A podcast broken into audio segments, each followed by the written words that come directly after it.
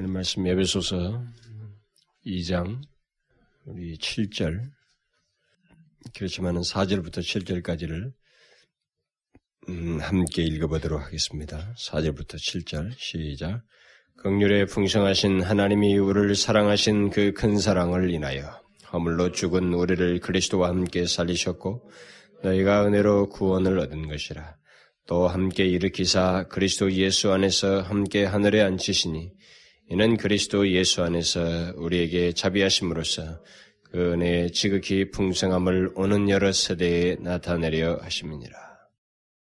이는 그리스도 예수 안에서 우리에게 자비하심으로써 그 은혜의 지극히 풍성함을 오는 여러 세대에 나타내려 하심이니라. 우리는 지난 시간에 이 7절의 그 하반절을 가지고 어, 설명을 하면서 하나님께서 우리를 그리스도와 함께 살리시고 일으키시고 또 하늘에 앉히신 그 이유가 아, 무엇인지 예, 그 본문에서 그 말하고 있는 것을 언급을 했습니다. 그것은 오는 여러 세대의 하나님의 은혜의 지극히 풍성함을 나타내기 위해서이다. 라고 그랬습니다.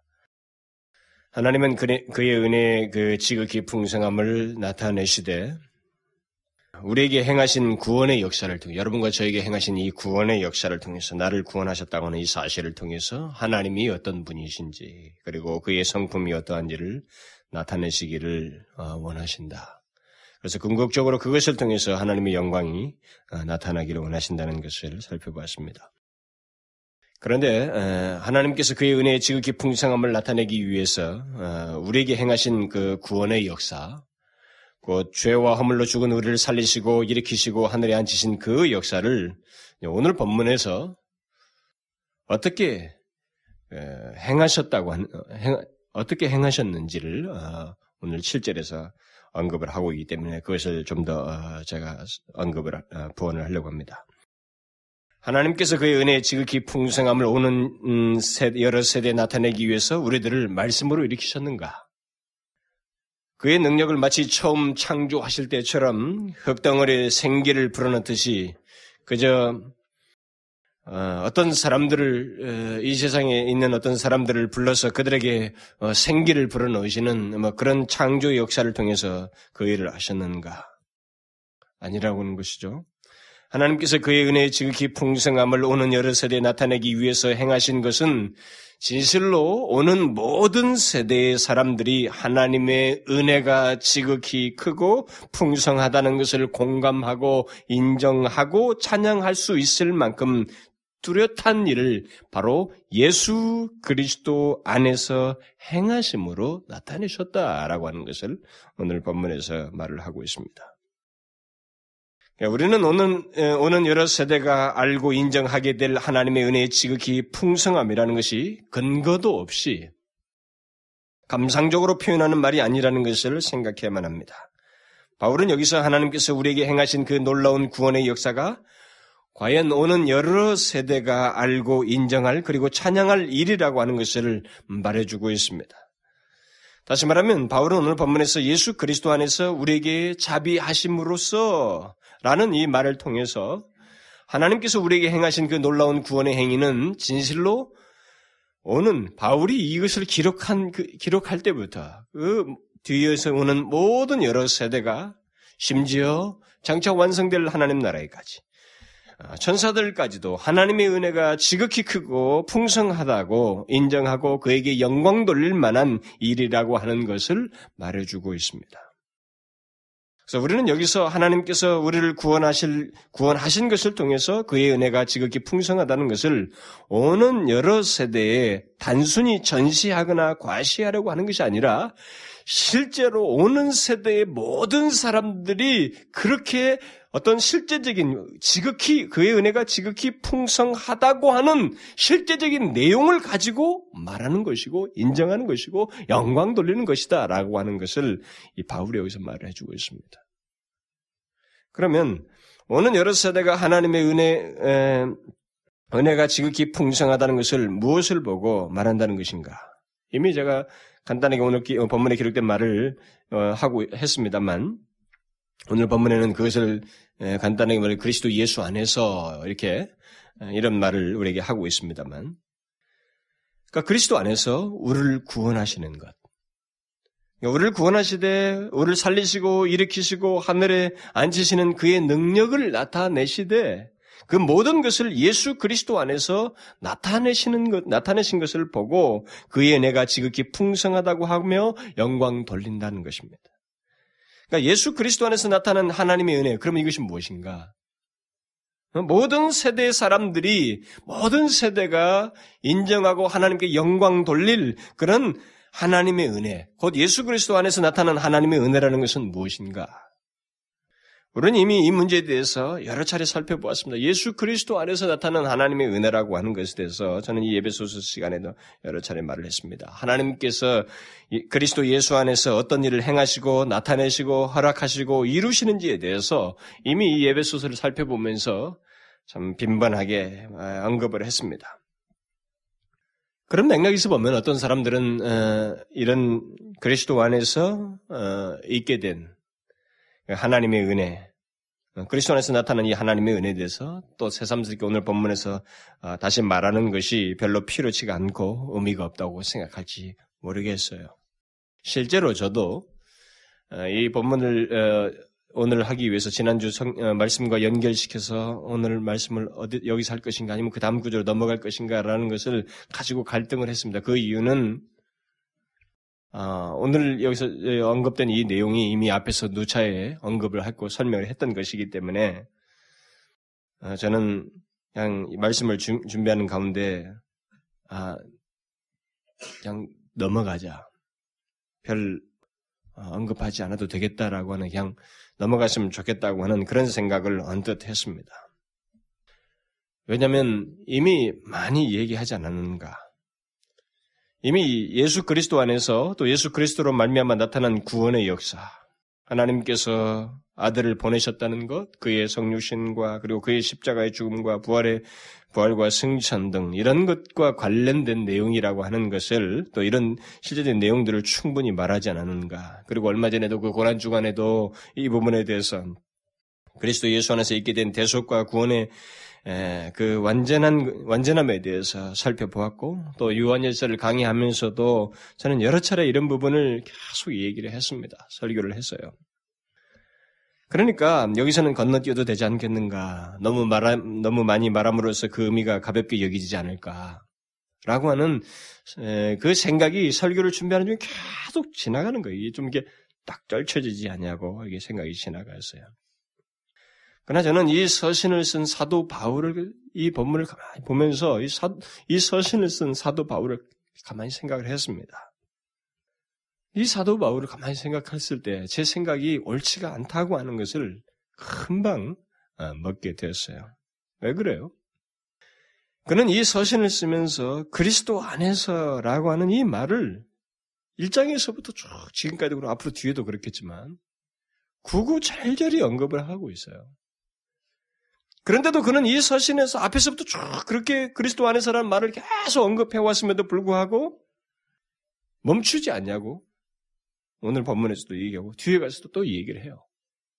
그는 예수 그리스도와 관련된 내용, 예수 그리스도를 언급해야만 하는 어떤 내용이 나오기만 하면 그는 거기서 조금도 주저하지 않냐고 예수 그리스도 안에서라고 하는 예수 그리스도의 이름을 자꾸 언급을 합니다. 그러니까 이것은 단순히 이 단순한 어떤 표현을 갖다가 인용을 하는 게 아니라 그 예수 그리스도를 언급하지 않으면 안 되는 그의 신앙, 확신, 감격을 말해준다라고 하는 생각을 제가 그 멈추는 생각 속에서 제가 하게 되었어요. 여러분 보시면 알아요. 읽어 보시면 압니다. 그걸 금방 느낄 수 있어요. 우리가 또 그렇게밖에 이 본문을 설명할 수가 없습니다. 그의 이 많은 언급들을. 이 신학자들은 엔토 크리스토라 그래가지고 이 그리스도 안에서라고 하는 이 헬란 말 가지고 이것을 신학적으로 규명을 자꾸 하려고 합니다. 물론 이것이 어떤 신학적으로 설명될 수 있는 어떤 내용이 있어요. 그걸 얘기하는데 그러나 이런 말을 하게 되는 사도 바울의 정서와 그 감격과 신앙과 신학 소위 말하면 또 그에게 있어서의 그 신앙적 확신이라고 하는 이런 부분에 대해서는 크게 설명될 수 설명되지도 않습니다. 그것을 여기서 생각할 수 있어요. 그는 자신이 앞에서 예수 그리스도를 아무리 많이 언급했어도 많이 말한 것이 중요한 것이 아니라 예수 그리스도를 말하지 않으면 안 되는 그의 새롭고 생기 있는 감동과 신앙심 그리고 확신을 이렇게 어떤 내용을 말할 때마다 예수 그리스도와 관련된 어떤 내용을 말할 때마다 나타낸 거예요. 말을 함으로써. 그래서 그는 예수 그리스도와 관련된 내용을 말할 때마다 그의 예수 그리스도의 이름을 언급하는 것을 그에게 있어서는 아주 중요한 의미로서 그리고 아주 확신에 찬 마음에서 언급하고 조금 더 주저함이나 머뭇거림이 없이 또 예수 그리스도의 이름을 많이 말했다고 해서 조금 더 지쳐하지 않냐고 저 같은 생각에 조금 더 저 같은 생각을 조금 더 갖지 않냐고 모든 관련된 내용을 언급할 때마다 언급, 예수 그리스도를 말하고 있어요. 이것은 이것은 예수를 믿는 모든 사람들에게 있어서 거의 동일한 선상에서 생각해야 될 문제고 우리에게서 동일하게 가지고 있어야 할 내용이에요.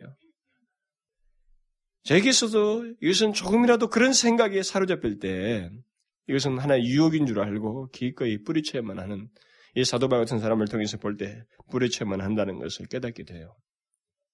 사실 예수 그리스도를 말하고 전하는 것을 주저하거나 꺼려한다고 한다면 그 사람은 과연 언제는 그리스도인이겠는가?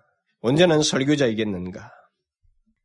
더 이상의 가치가 없다는 거죠. 만약 그런 설교자라 그러면 그, 런 설교자로서 더 이상 가치가 없는 거예요. 예수 그리스도의 이름을 말하는 것을 지쳐하고 그것을 힘들어하고 주저한다고 하면 그 사람은 더 이상 가치가 없는 거예요.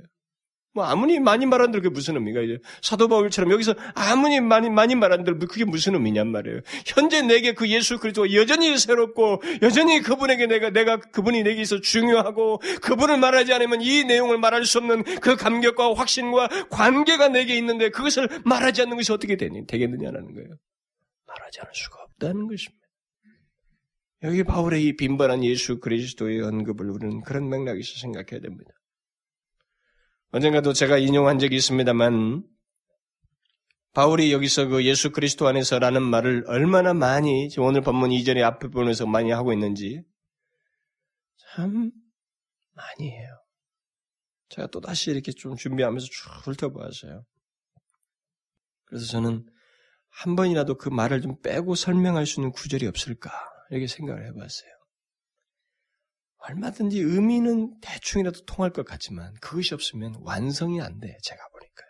모든 구절 속에서 완성이 안 됩니다. 모든 것이 예수 그리스도 안에서 가능하고 얻게 되고 이루어진다고 하는 사실을 이 사도 바울은 앞에서부터 쭉 얘기하고 있어요. 그를 그 이름을 언급하면서 하나님께서 하늘에 속한 모든 신령한 복을 우리에게 복을 주시는데 어떻게 무슨 근거로? 그리스도 안에서 주는 거예요. 신령한 복을 주시되 그리스도 안에서 하나님께서 창세전에 우리를 택하셔서 그 앞에 거룩하고 흠이 없게 하려고 하시는데 거룩하고 흠이 없게 하시는 거 어떻게 하셔요?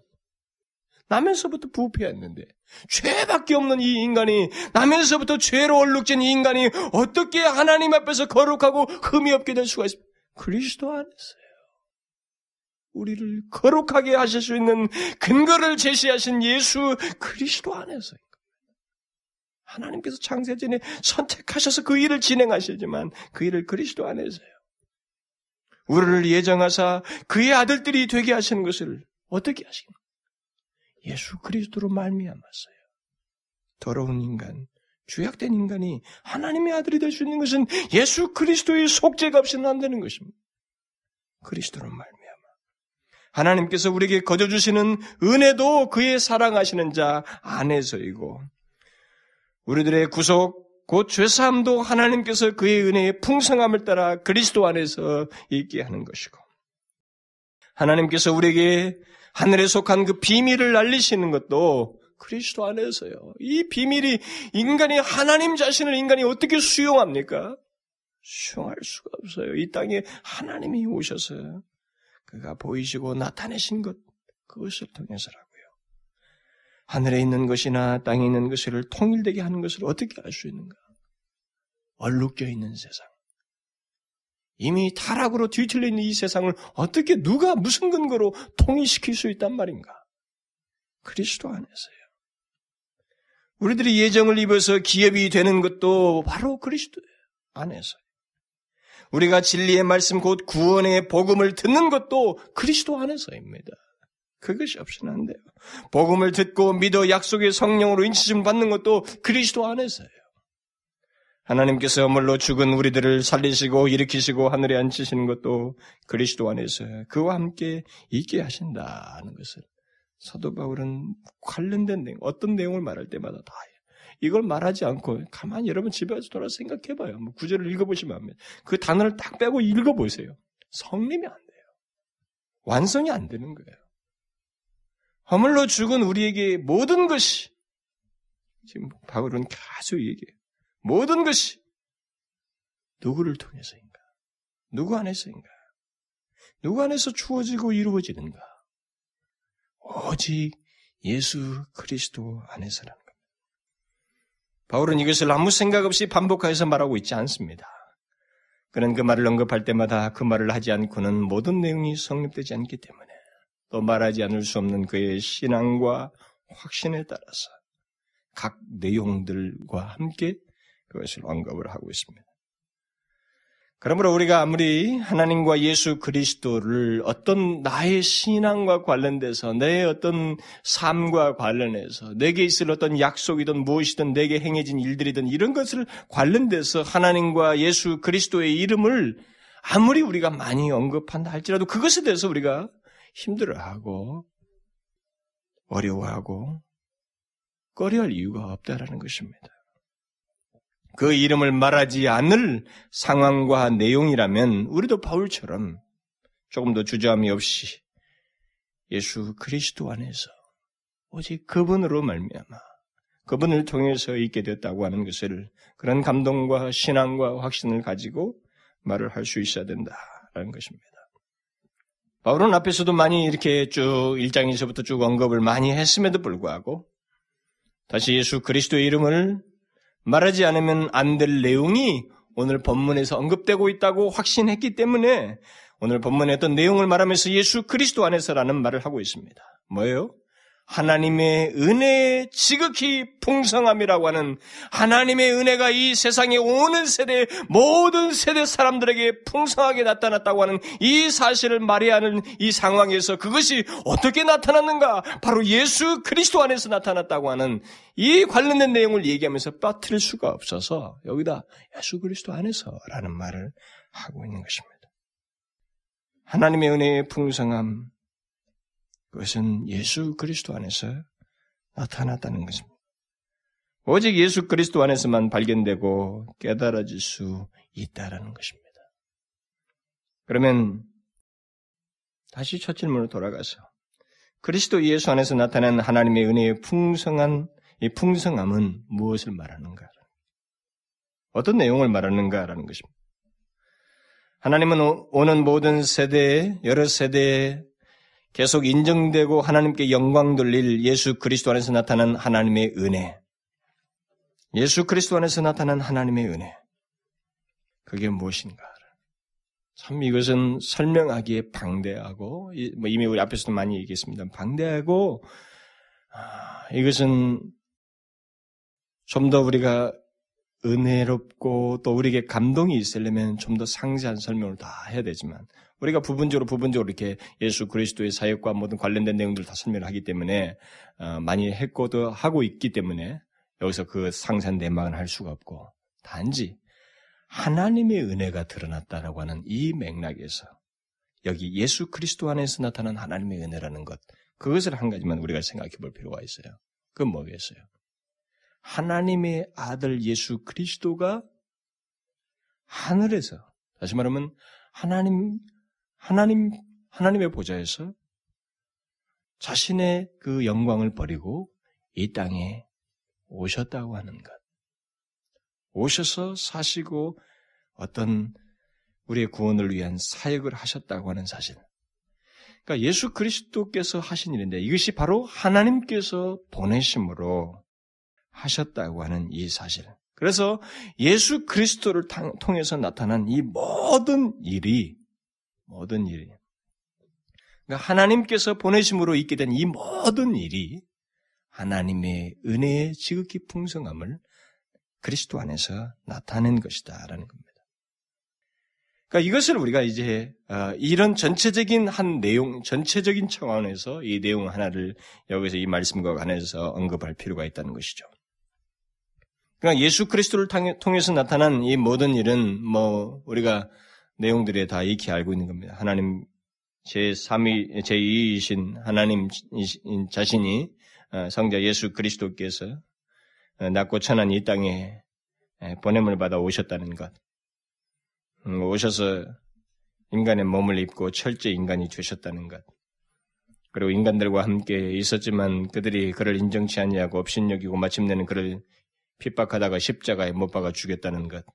그리고 부활 승천하셔서 이런 하심으로 이 결국 우리의 구원을 위해서 그가 하나님이신으로서 이신 분이 오셔서 행하신 이 모든 일이 하나님의 은혜의 지극히 풍성함을 나타낸다.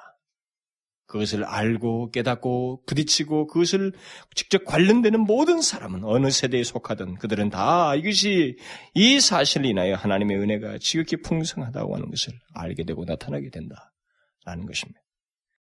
오늘 보면은 그리스도 예수 안에서 하나님의 은혜의 지극히 풍성함을 오는 여러 세대에 나타내려 한다 이렇게 말하고 있는데요. 이것을 기록한 바울 당시에서부터 이, 이 말을 생각해 보면 오는 여러 세대는 현재 우리들을 다 포함하고 있는 겁니다. 여기서 말하는 오는 여러 세대는. 실제로 바울 이후의 모든 세대의 세대 속의 그 수많은 사람들은 예수 그리스도 안에 나타난 하나님의 은혜의 지극히 풍성함을 여기서 말한 것처럼 알고 감사하고 자신들의 인생을 하나님께 영광 돌린데 썼잖아요. 어메이징 그레이스도 뭐 그런 것들이 나옵니다만, 음? 뭐 놀라우신 그 은혜 다 나옵니다만, 보세요. 우리 지난날의 모든 사람들이 다 하나님의 은혜를 찬양하잖아요. 그들이 그걸 나타내잖아요. 세대, 그 세대 속에서. 그게 뭡니까? 바로 지금 오늘 본문이 말하고 있는 그 내용이에요. 바로 그 일은 지금도 계속되고 있고 앞으로도 계속될 일입니다. 그래서 현재 우리는 그 예수 그리스도를 통해서 나타난 모든 일로 인해서 하나님의 은혜의 지극히 풍성함을 알고 영광을 돌리는 자로서 있는 겁니다. 그리스도인이면. 그러므로 여기서 한 가지 중요한 문제를 우리가 질문을 던질 수가 있겠죠. 여러분과 저는 현재를 사는 우리들은 예수 그리스도를 통해서 나타난 모든 일로 인해서 하나님의 은혜의 지극히 풍성함을 알고 영광을 돌리는가?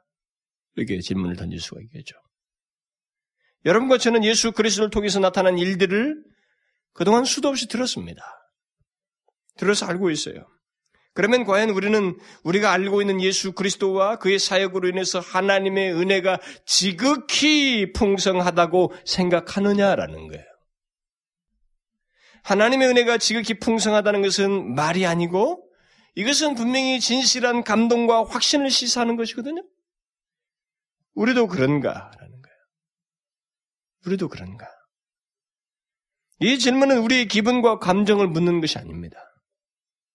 이 질문은 예수 그리스도 안에서 나타난 하나님의 은혜를 실제적으로 아느냐라는 거예요.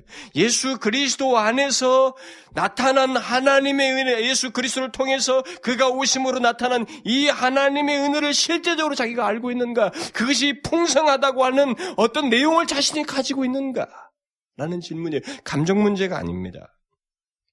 이것은 억지가 아니라 자신에게 감동이 되고 하나님께 영광 돌리고자 하는 하나님의 은혜에 대한 내용을 믿고 알고 있는가라는 질문이에요. 바로 그런 근거에 의해서 하나님의 은혜가 지극히 풍성하는 어, 풍성하다는 감동과 신앙과 확신을 내가 가지고 있는가? 이것은 어떤 느낌의 문제 문제가 아니라 예수 그리스도 안에서 나타난 하나님의 은혜가 얼마나 놀랍고 형용할 수 없는 것인지 그 실, 그것을 자신이 그렇게 말할 수 있는 실제적인 내용을 가지고 있는가를 묻는 것이기 때문에 사실 여기서 예수 그리스도 안에서 나타난 하나님의 은혜의 지극히 풍성함이라고 하는 이런 내용은 여러분들과 제가 멈춰서 생각해야 돼요. 성경에서 어떤 표현의 이 극적인 표현들, 극의, 어, 극적인 표현들, 있잖아요. 최대 표현들, 최상급의 표현들을 사실 어떤 표현은 과장법이 있을 수 있어요. 이렇게 삼남만상을 보고 어떻게 뭐, 뭐, 뭐 어떤 것처럼 아름답다 뭐 이렇게 말을 할 수가 있습니다. 그러나 여러분 예수 그리스도 안에 일어난 역사적인 사건을 가지고 지금 이 사도 바울이 자기의 신앙과 확신을 여기서 지금 언급을 하고 있기 때문에 이것을 실제적인 내용을 담고 하는 고백이고 또 믿음인가라는 것을 우리가 물어야 된다 이 말입니다. 사실 예수 그리스도 안에서 나타난 하나님의 은혜가 얼마나 놀랍고 어, 풍성한지에 대해서 이해가 없고 불확실한 사람들이 교회 안에는 있어요. 뭐 바울은 그렇다는데 뭐 나는 그게 모르겠다 나는 나는 그런 거 잘 모르겠다. 나는 뭐 솔직히 그, 런 그런 어, 그렇게 말할 수 있을 만큼의 내용과 확신을 가지고 있지 않다. 이렇게 말한 사람이 교회 안에 있습니다. 오랫동안 함께 어려서부터 신앙생활 해왔으면서도 불구하고 그런 것이 없는 사람들이 있습니다. 그런 사람들의 보편적인 그 그렇게 될 수밖에 없었던 이유 중에 하나는 예수 그리스도 안에서 나타난 이 하나님의 은혜를 너무나 자기 입장에서만 생각하기 때문이에요. 하나님의 은혜를 자기 입장에서만 말하기 때문에 그렇습니다. 제 말을 잘 보십시오. 너무 자기 입장에서만 생각해요. 그래서 내게 느껴진 것, 내가 인정할 무엇이 있게 되는 것, 자꾸 나를 중심으로만 생각을 해요. 여러분 하나님의 은혜가 얼마나 큰지를 알려면요. 이 계시의 말씀을 통로로 사용해서 이것을 근거로 해서 하나님과 예수 그리스도의 입장에서 봐야 돼요. 하나님과 예수 그리스도의 입장에서 우리의 구원을 위해서 행하시고 나타내신 것이 어떠한 것인지를 한번 보아야 됩니다. 성경에서 그렇게 묘사하고 있는 것을 잘 봐야 돼요. 자, 보십시오. 성경에 보면은 우리의 구원을 위해서 행하신 것을 주어를 자꾸 하나님으로 얘기해요. 하나님께서 너희를 위해서 이런 일을 행하셨다. 이렇게 자꾸 얘기합니다. 이것은 그 실제적인 사실이기도 하지만 구원을 볼 때 하나님의 입장에서 생각해 보려 봐야 돼요. 이것이 우리에게 하나 중요한 출발점이 되어야 됩니다. 이걸 못 보고 뭐 예수 그리스도 안에서 무슨 하나님의 은혜가 풍성하다고 하는데 난 모르겠다. 이렇게 자꾸 하는 자꾸 자기 입장에서만 생각하기 때문에 그랬단 말이에요. 자 보십시다. 하나님이 세상을 이처럼 사랑하사 독생자를 했습니다. 하나님의 입장에서 한번 생각해 봐요. 주어가 하나님이에요. 세상은 죄악으로 버려진 상태에 있는 것입니다. 그런데 하나님이 세상을 이처럼 사랑하사 독생자를 주셨다. 하나님이 주셨다는 거예요. 또 요한일서에 가보면 하나님이 우리를 사랑하사 우리 죄를 위하여 화목제로 그 아들을 보내셨다. 이렇게 말하고 있어요. 하나님께서 우리의 죄를 위해서 그의 아들을 보내셨다는 것입니다. 또 아버지가 아들을 세상의 구주로 보내신 것을 너희가 보았고 증거하노니 아버지가 아들을 보내셨어요. 여러분 하나님 아버지께서 독생자 예수 그리스도를 이 땅에 보내셨다는 것을 정확히 이해하십니까? 제가 하나님의 입장에서 지금 뭐 다른 상세한 내용들은 뒤로 하고 오늘 이 문제만 한번 생각해 보자는 거예요. 하나님 입장에서 한번 봐요. 바울이 말한 하나님의 은혜가 지극히 풍성하다고 하는 거, 예수 그리스도 안에 나타난 하나님의 은혜가 지극히 풍성하다는 것이 그것을 여러분들이 만약에 제대로 이해하지 못하거나 공감을 못하고 바울같이 이렇게 실제로 인정을 하지 않는다면 그, 그것을 한번 생각해 보라. 이것을.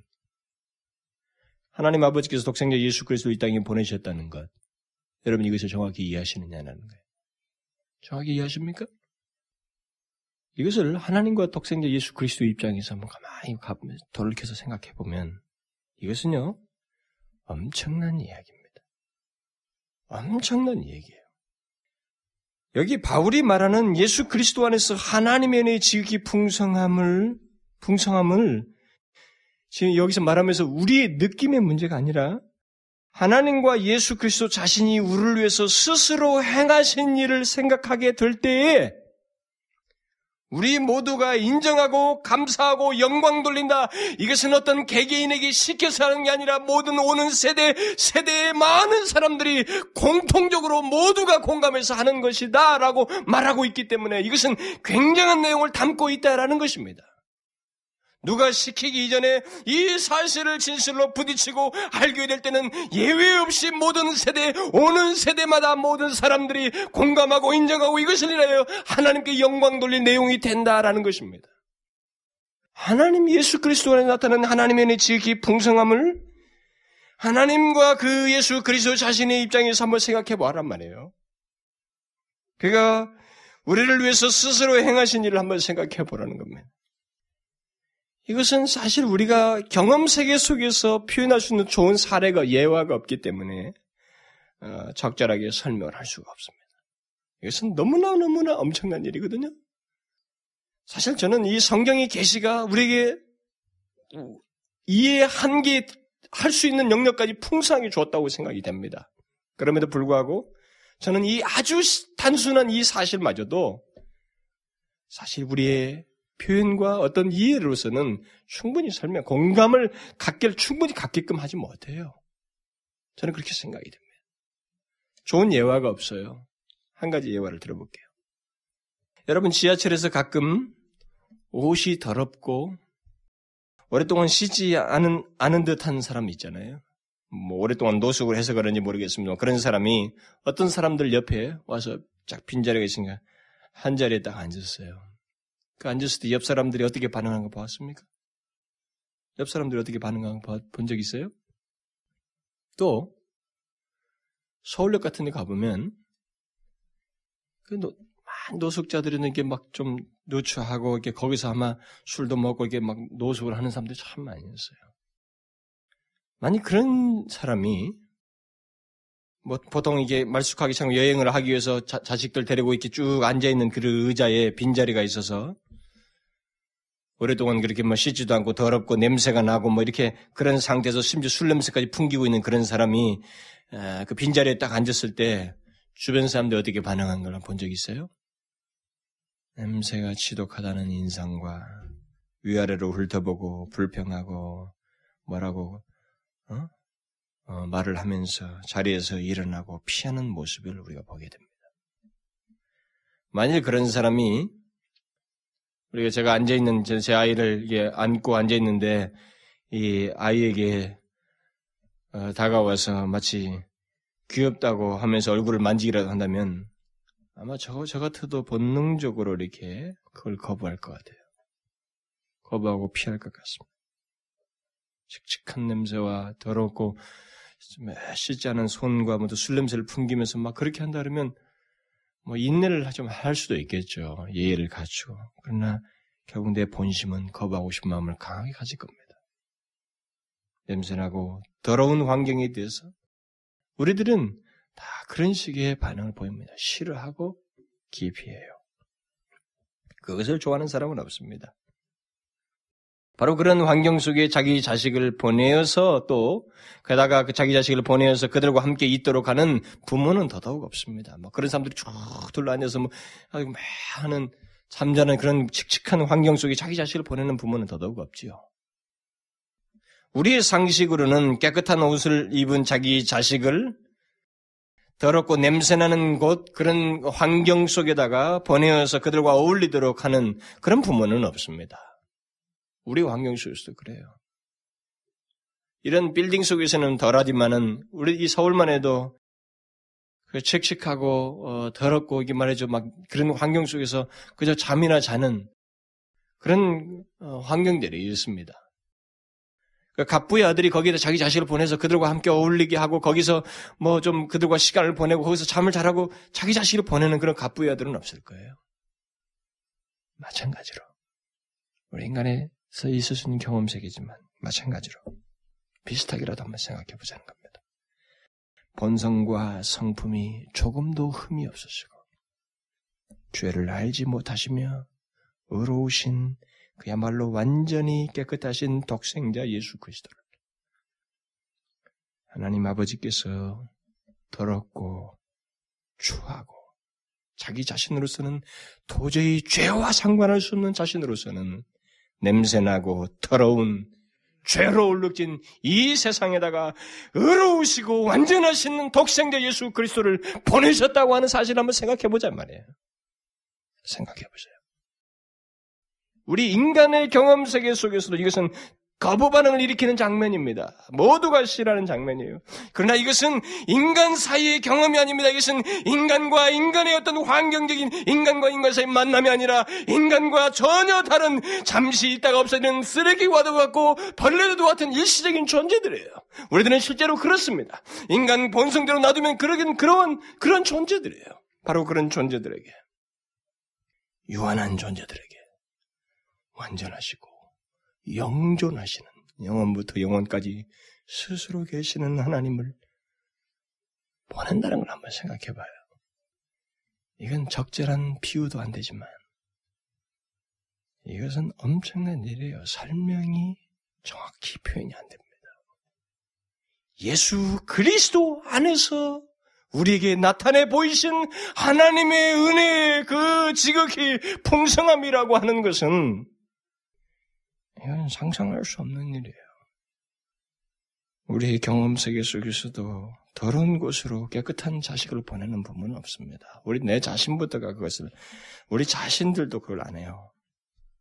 그런데 비교의 대상도 되지 않는 우리나라에 우리가 처하는 환경에서 이 환경에서 저 환경이 아니라 완전히 의로우신 하나님, 거룩하시고 죄가 없는 하나님의 보좌에서 이 천한 인간의 냄새나는 죄악으로 얼룩진 죄의 냄새로 가득 찬 이 환경 속에 하나님을 보내서 온다고 하는 것은 상상할 수 없는 얘기예요. 이것은 아무리 빠른 두뇌를 가지고 계산에 능숙한 사람이라 할지라도 상식적으로 자기가 가진 상식으로 납득을 할 수 없는 문제입니다. 계산상으로 따져볼 수 없는 엄청난 얘기예요. 그러니까 이런 것을 무엇으로 표현할 수 있겠는가? 은혜. 은혜는 은혜인데 어떤 은혜인가? 지극히 풍성한 은혜. 이렇게 말하는 거예요. 그의 은혜의 깊이를 과연 누가 잴 수 있겠는가? 아들을 보내신 그 하나님 아버지의 마음과 뜻을 누가 과연 헤아릴 수 있겠는가? 이 은혜의 깊이를 과연 누가 헤아릴 수 있겠는가? 우리가 사는 세상에서 깨끗하게 차려입은 사람이 모두 피하는 더럽고 냄새나는 옷을 입고 있는 사람들, 그, 그들을 모두 피하듯이 하나님께서 죄악으로 가득 찬 이 세상을 피하시지 않으시고, 우리들이 하는 이런 상식적인 수준에서도 하지 않는 일을 하나님께서는 친히 우리에게 하셔서 아들을 보내셔서 이곳에서 단순히 거하는 게 아니라 그들을 위해서 죽기 위해서 죽도록 하기 위해서 아들을 보내셨다는 것입니다. 이것을 생각해 보십시오. 바로 이런 내막에 비록 우리에게 모든 것으로 충분히 상상할 수 없고 생각해 볼 수 없는 내용이지만 이런 내막에 하나님을 생각하고 그의 은혜가 어떤 것인지를 기억하게 될 때 반응이 어떻겠는가?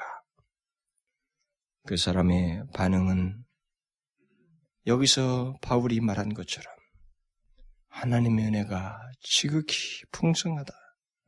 하는 것을 인정하고 감사하며 그에게 영광을 돌릴 것이다. 내가 20세기에 태어났느냐, 15세기에 태어났느냐, 아니면 21세기에 태어났느냐, 이것은 아무도 중요한 것이 아니라는 겁니다. 오는 모든 세대, 어느 세대 사람이든지 이 사실을 알고 이것에 자기가 분명히 확신하게 된다면 하나님의 입장에서 있게 된 이 영광스럽고 놀라운 은혜의 사실을 알게 된다면 그들은 분명하게 이 하나님의 은혜가 지극히 크고 풍성하다고 하는 것을 고백하고 인정하게 될 뿐만 아니라 그 하나님을 향하여 자기가 영광 돌릴 수밖에 없는 결론에 도달하게 된다는 것입니다. 하나님께서 아들을 보내셨다는 것. 예수 그리스도 안에서 나타내 보이신 그 하나님의 은혜가 우리 가운데 예수 그리스도에서 쫙 펼쳐 보이는 거예요. 독생자가 이 땅에 오셔서 보셔요, 여러분. 어떻게 오셔서 또 어떻게 사시고 어떤 일을 행하셨는지를 가만히 생각해 봐요. 그렇게 보내심 받아가지고.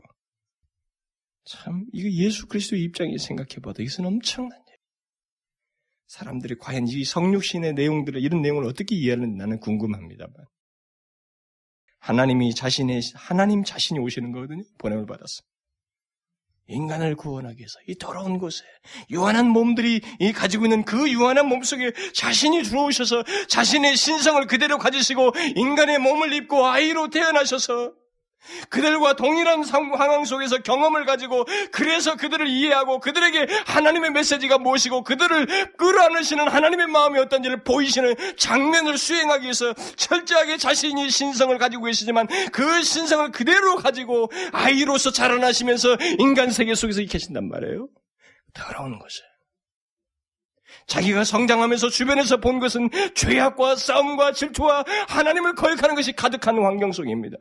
그럼에도 불구하고 거기서 자라나시면서 하나님으로부터 보냄을 받아서 이들을 구원하기 위한 일을 수행하시고 마침내 죽으시는 거예요. 그들을 위해서 죽으시는 겁니다. 어디서 어디로 오신 거예요? 어디서 어디로 오신 것입니까? 어떤 영광에서 어떤 비천으로 온 겁니까? 이런 식의 추락, 이만만큼의 큰 추락을 우리 인간 세계 속에서 경험한다면 우리는 자살하려고 할 것입니다. 불평하고 원망하고 우리는 자살까지 기도할 거예요.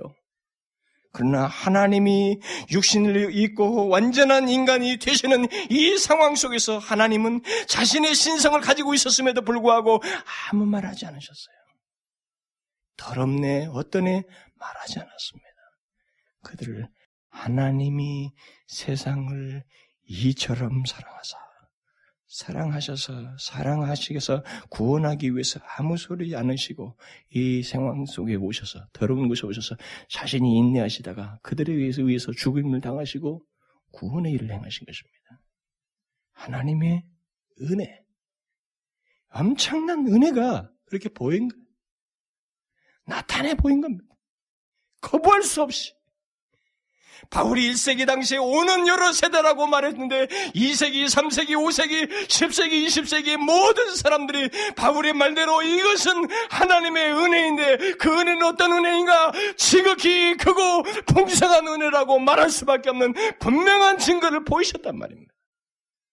아무도 여기에 이의를 제기할 수 없는 아는 자요, 이것을 깨닫는 사람이요, 누가 이것을 부정하겠는가? 부정할 수 없던 그런 일을 하나님 편에서 하셨어요.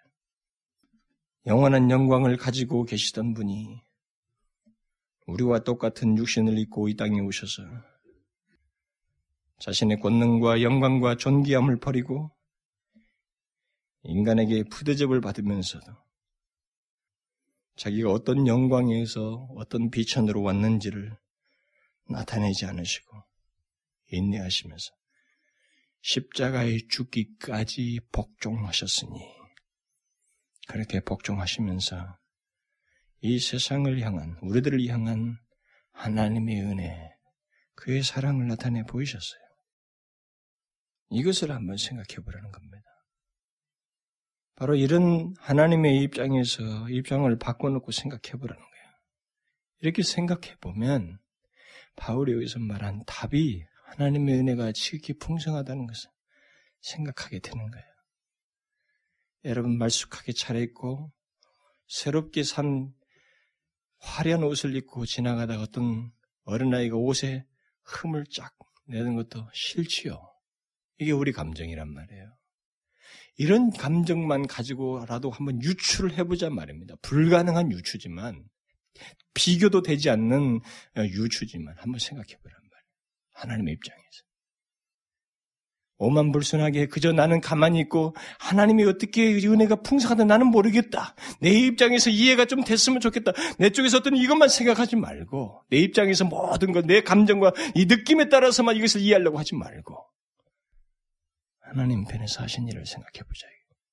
십자가에 분명한 사건이 있고 그가 오셔서 행하신 신성이 나타내신 모든 것들이 있으니 역사적인 증거와 이 내용들을 가지고 우리에게 보이신 것이 있으니까 한번 생각해 보자는 거죠. 하나님 편에서 어떤 일을 행하셨어요? 그리스도 안에서 나타내신 것이 뭡니까?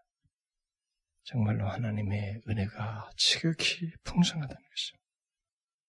만일 이 같은 구원의 내막을 알지 못하고 믿지 못한다면이야 그 사람이야 아무 말도 할 수가 없겠지만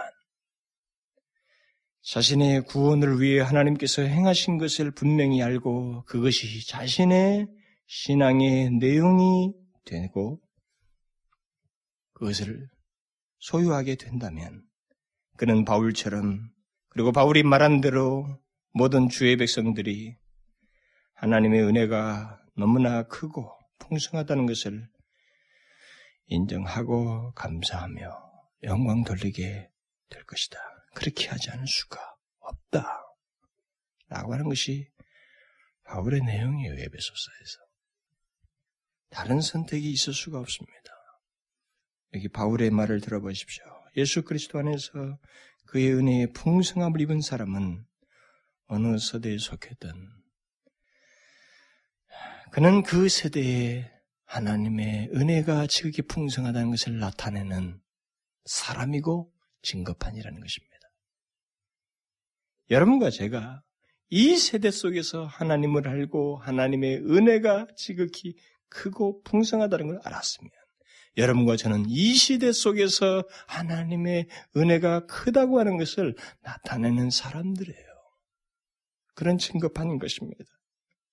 이 세대의 증거판이에요. 루터는 16세기의 증거판이었고, 응? 청교도들은 17세기의 증거판이었고, 저와 여러분은 금세기의 증거판인 것입니다. 뭐, 어떤 증거판? 하나님이 너무나 엄청난 일을 나를 위해서 행하셨다는 것입니다. 그런데 그것을 이해하려고 생각해 보니까 이해가 되지 않더라는 거예요. 그래서 무슨 단어로 어떤 단어로 말할 수 있을까라고 생각해 보니까 단어는 하나밖에 없더라는 것입니다. 하나님의 은혜, 오직 그의 은혜라고밖에 안 된다는 거예요. 근데 그 은혜가 어떤 은혜인가? 크고 지극히 풍성한 은혜이다. 사도 요한이 그랬어요. 자기를 포함해서 다른 사도들을 포함해서 말을 했습니다. 아버지가 아들을 세상의 구주로 보내신 것을 우리가 보았고 증거하노니 그 사람은 그 시대에 보고 증거했습니다. 여러분과 저는 금세기 이 시대에 하나님의 은혜를 알고 증거하는 사람들이에요. 생각해 보십시오. 무궁무진하게 생각해 보십시오. 그래서 제가 여러분들이 계속 이 성경의 하나님의 주어를 놓치지 마시라는 거예요. 응? 이것은 하나님 편에서 우리를 위해서 행하신 일인데 그냥 생각 없이 푹 한 게 아니라 사실 전후 배경을 생각해 보면 도저히 이해를 할 수가 없는 오직 그의 은혜라고밖에 말을 할 수가 없는 그런 내막을 가지고 있다는 것입니다. 바울이 여기서 말한 것처럼 하나님의 지극히 풍성한 은혜, 그거라는 거예요. 그걸 알고 있는가? 하나님의 은혜가 지극히 풍성하다고 하는 것, 풍성하다고 믿는가? 그렇게 알고 있는가? 그렇게, 그렇게 말할 수 있는 내용을 가지고 있는가? 잘 생각해 보십시오. 어, 하나님의 은혜야. 단순하게 말하지 말고, 하나님의 은혜가 지극히 풍성하다고 그렇게 말할 수 있는 내용을 가지고 있는데 없어요? 하나님 편에서 한번 보십시오. 하나님 편에서 한번 보십시오. 이 세상의 주인의 입장에서 보란 말이에요. 주인과 종 사이에 한 가지 문, 항상 있는 문제가 뭡니까? 종은 항상 종의 입장에서 얘기해요. 그 주인은 아무리 잘해줘도 중은 주인은 때때로 힘들게 하는 사람, 나를 어떻게 하고 그런 식으로만 자꾸 바라보. 종의 입장에서 보지 말고 한번 내가 내가 그 입장이라면 한번 생각해봐요. 주인의 입장에서 하나님의 입장에서 한번 보라 이 말입니다. 할 것 같아요? 여러분과 제가 할 것 같습니까? 그런 이런 은혜의 역 일을 우리가 할 수 있을 것 같아요? 그리고 비교도 할 수 없어요. 그는 영원부터 영원까지 계신 하나님이에요. 흠도 없으신 그분입니다. 그분을 이 더러운 비천한 세상에 보냈습니다. 우리의 죄를 위해서 죽게 하려고. 하나님의 은혜가 어때요? 큽니까? 지극히 크죠. 무궁하게 크죠. 너무너무 풍성하죠. 풍성해도 그것은 헤아릴 수가 없죠. 영원토록 풍성하다고밖에 말할 수 없는 내용이에요. 그래서 여러분, 이 바울의 여기서 지적하는 하나님의 은혜의 지극히 풍성함, 그리스도 예수 안에서 이것을 잘 자신도 똑같이 그렇게 말하고 있는지 한번 보십시오. 오는 여러 세대의 그리스도인이면 그럴 수밖에 없거든요. 한번 보십시오. 자신도 그런가? 저는 여러분들에게 예수 그리스도의 은혜를 감상적으로 풍성하다 어쩌다고 나열하고 싶지 않습니다. 그것은 실제로 도움도 안 돼요. 여기서 기분 좋을지 모르지만 문 밖에 나가면 여러분들은 딴 생각이 사로잡힐 것이기 때문에 그건 도움도 되지 않습니다. 실제로 그러느냐는 거예요. 예수 그리스도 안에 있는 사람들. 이 앞에서부터 말한 그런 구원을 얻은 사람들에게는 그의 은혜가 지극히 크고 풍성하다고 말할 수 있는 내용을 가지고 있다는 거죠. 그렇게밖에 말을 못해요. 그렇게밖에 말을 못합니다. 그렇게밖에 말을 못해요. 그러느냐는 거예요. 여러분들에게 그것을 생각해 보시고 하 나님께서 나를 위해서 행하신 일이 너무나 엄청나구나. 이건 정말로 내게 주어진 세월 동안 아침부터 눈 뜨는 시간 동안에 다 묵상하고 이것을 헤아려서 감사라는 표현으로 연거푼 말을 해도 모자라는 내용이구나. 라고 하는 확신과 신앙과 감동이 있어야 됩니다. 그리스도님은 그게 있어야 돼요. 그런 생기가 없이 어떻게, 어떻게 주를 쫓는다는 말입니까? 어떻게 주를 믿는단 말이겠어요? 기도합시다. 하나님 아버지, 하나님 아버지, 하나님, 하나님께서 우리를 위하여 행하신 것이 하나님 편에서 우리를 위해서 이루신 일이 너무나 크고 엄청나오며 그 사실이 하나님 우리가 단순한 사실로 머리에 담아둘 수가 없는 너무나 크고 정말 헤아릴 수 없는 내용이 없나이다. 그것은 오직 하나님의 은혜요. 그 은혜도 우리가 도저히 표현을 할 수 없는 지극히 크고 풍성한 은혜이옵나이다. 하나님 아버지여 이것을 기억하고 더럽고 추한 이 현실 속에 있는 이 세상 속에 있는 누를 위하여 하나님이 스스로 오셔서 하나님의 신성을 가지셨음에도 불구하고 인내하시며 우리의 죄를 위해서 죽으시고 구원하신 이것을 위해서 보내신 하나님 아버지 이 모든 내용의 전말을 통해서 우리가 하나님의 은혜를 헤아리며 감사하는 저희들 되기를 원합니다. 모든 세대 사람들이 이것을 인하여서 하나님 앞에 감사하고 영광 돌릴 수밖에 없는데 우리가 바로 그런 사람으로서 이 시대에 부름을 받아 싸움에 이것을 인하여 감사하며 영광 돌리는 저희들 되게 하여 주옵소서. 예수 그리스도의 이름으로 기도하옵나이다. 아멘.